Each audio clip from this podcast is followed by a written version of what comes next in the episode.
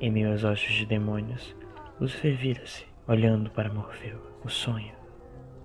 E vitorioso, o pergunta: Com ou sem o seu elmo, você não tem poder nenhum aqui. Que força tem os sonhos no inferno? Você diz que não tenho poder. Talvez tenha razão. Mas dizer que os sonhos não têm nenhum poder aqui. Você, Lúcifer, diga-me.